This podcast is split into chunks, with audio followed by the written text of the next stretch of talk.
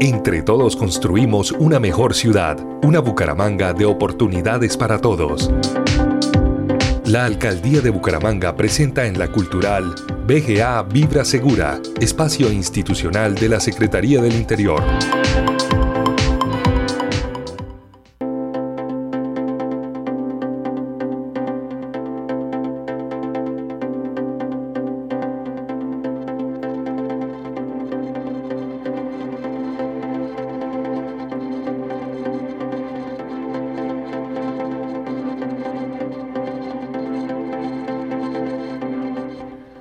BGA Vibra Segura vamos a hablar eh, de un tema que tiene que ver con la protección de la flora, la fauna y el agua, en particular en Bucaramanga. Y por eso nos acompaña el inspector de Policía Urbano de la Secretaría del Interior de la ciudad, Moisés David Martínez. Bienvenido.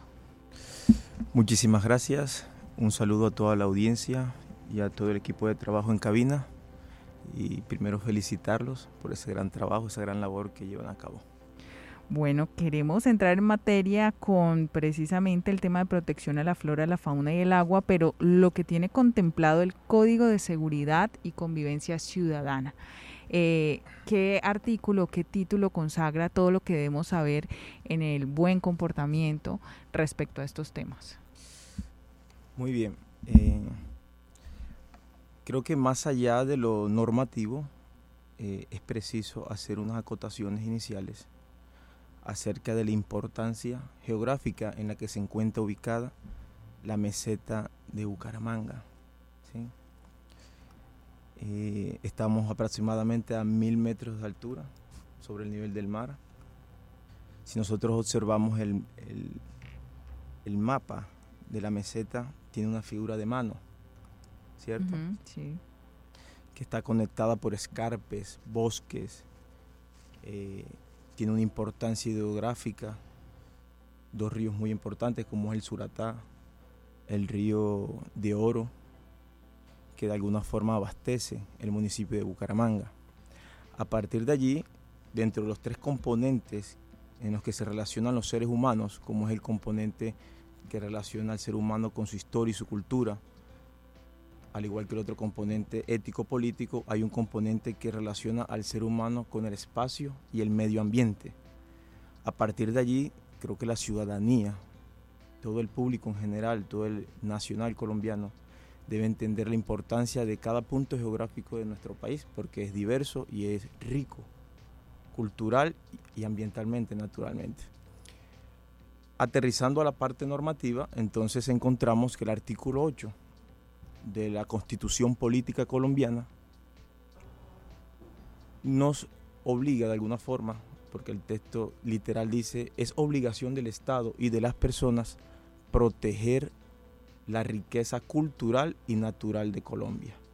A partir de allí, tanto el Estado como todas las personas, indiscriminadamente, no hace énfasis en que sea ciudadano mayor de edad, sino que incorpora niños, niñas, adolescentes, menores adultos, todo público en general está en la obligación de protegerlo. Bien, los redactores del código, entre ellos el doctor Eliodoro Fierro, el doctor Hernán Peláez, eh, de alguna forma le dieron esa transversalidad al código y allí incorporaron en el título 9 un título que dice del ambiente. Sí. Y en lo tocante habla acerca de la protección que le debemos dar al agua, a la flora y a la fauna. Como lo dije inicialmente, eh, desde el título 9, artículo 96 aproximadamente hasta el 103, habla en lo tocante de este tema.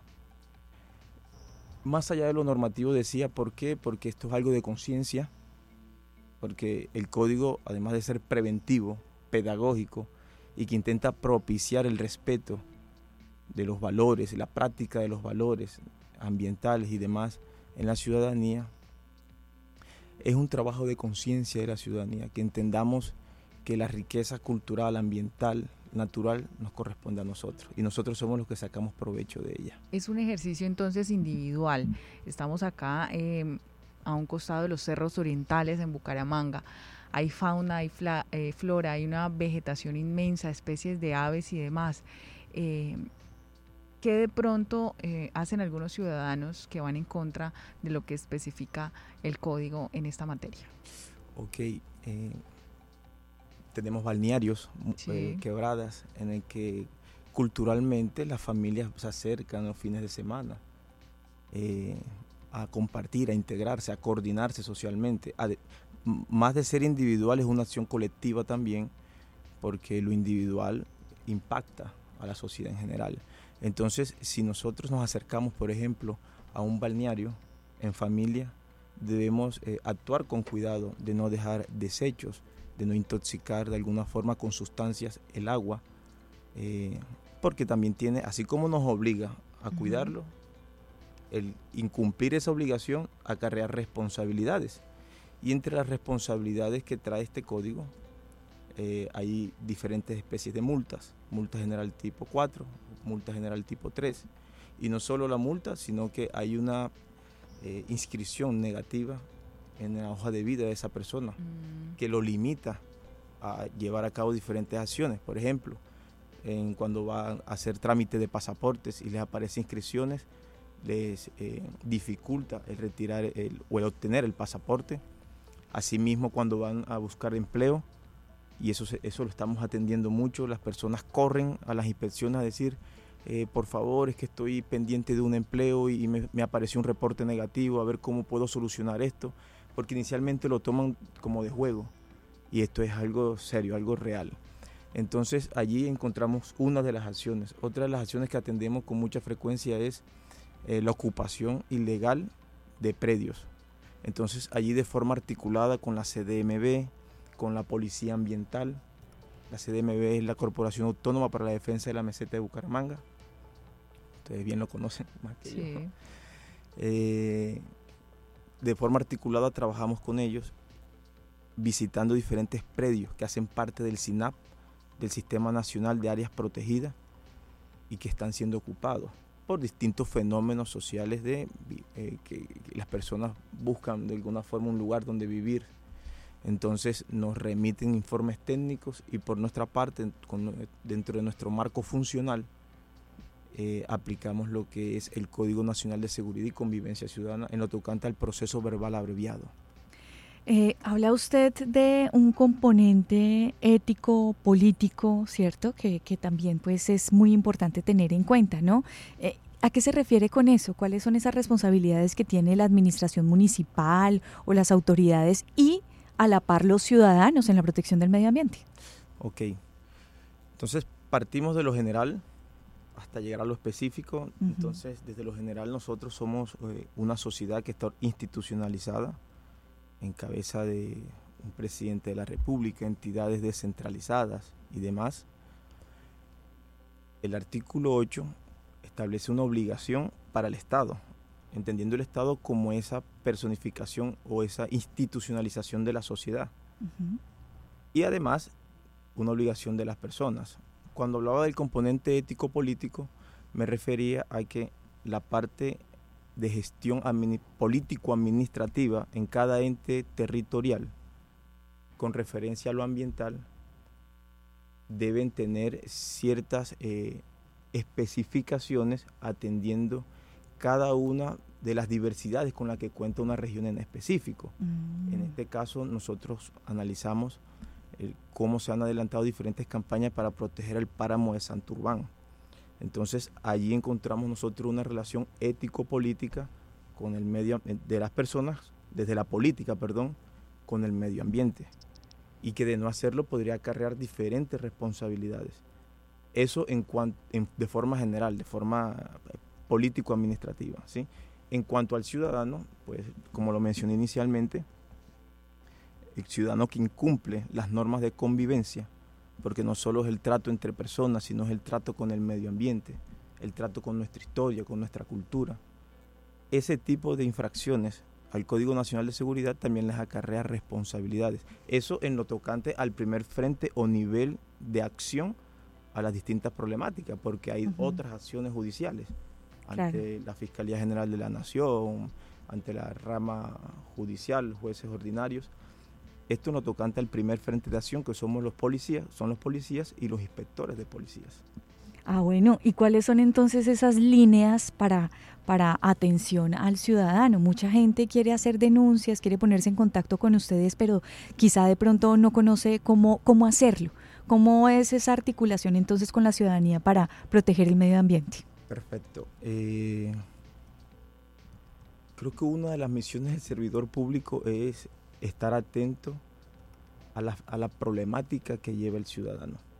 Entonces, en la Secretaría del Interior, en Bucaramanga, tenemos alrededor de 19 inspecciones. Discúlpenme si no soy exacto en, en el número. Tenemos tres inspecciones rurales, tenemos cuatro inspecciones permanentes y tenemos alrededor de 12, 13 inspecciones adicionales que unas operan en la alcaldía de Bucaramanga. Estamos en la Casa de Justicia del Norte, el barrio La Juventud. Entonces el ciudadano puede acudir una vez tenga conocimiento de X o Y hechos que afecten la convivencia en materia ambiental o en otro comportamiento que afecte la convivencia, puede acercarse directamente. Que eh, con todas las capacidades estaremos atentos a escucharlos y si es necesario y no tenemos competencia, recibimos la queja y la remitimos por competencia a quien sea competente. También tenemos otro canal que es que el, ciudadano puede presentar derechos de petición en uso de sus derechos constitucionales, así como querellas que puede presentar en el CAME de la alcaldía. Eh, no recuerdo la fase, es fase 1, el CAME donde, la, principal. donde recepcionan todos los documentos. Entonces allí puede presentar sus querellas y de allí es remitida al inspector competente en turno si nos compete, si la materia nos compete a nosotros. Ah, bueno, hay un tiempo límite para responder eso, ¿no? Claro, sí. Como funcionarios públicos. Okay, dependiendo el comportamiento, dependiendo del ah. comportamiento y la acción que, está que está adelantando el ciudadano. Ah, bueno. ¿Vale? Porque si, si es, es por ocupación de predios, hay una hay un límite que la primera acción es una acción preventiva de protección al, al, inmueble que se protege dentro de las 48 horas. Si la ocupación está dentro de las 48 horas, la Policía Nacional, los uniformados, deben actuar de forma inmediata. Si pasan las 48 horas, entonces el ciudadano tiene hasta cuatro meses para presentar su querella y ser atendida por las inspecciones de policía. Bueno, muchas gracias, inspector, por acompañarnos y hacer este ejercicio de pedagogía para eh, evitar, porque lo que no se quiere es afectar pues la fauna, la flora y el agua. Muchas gracias y feliz día. Gracias a ustedes, bendiciones en general. Bucaramanga vibra con su gente, su cultura, su diversidad. Bucaramanga vibra segura.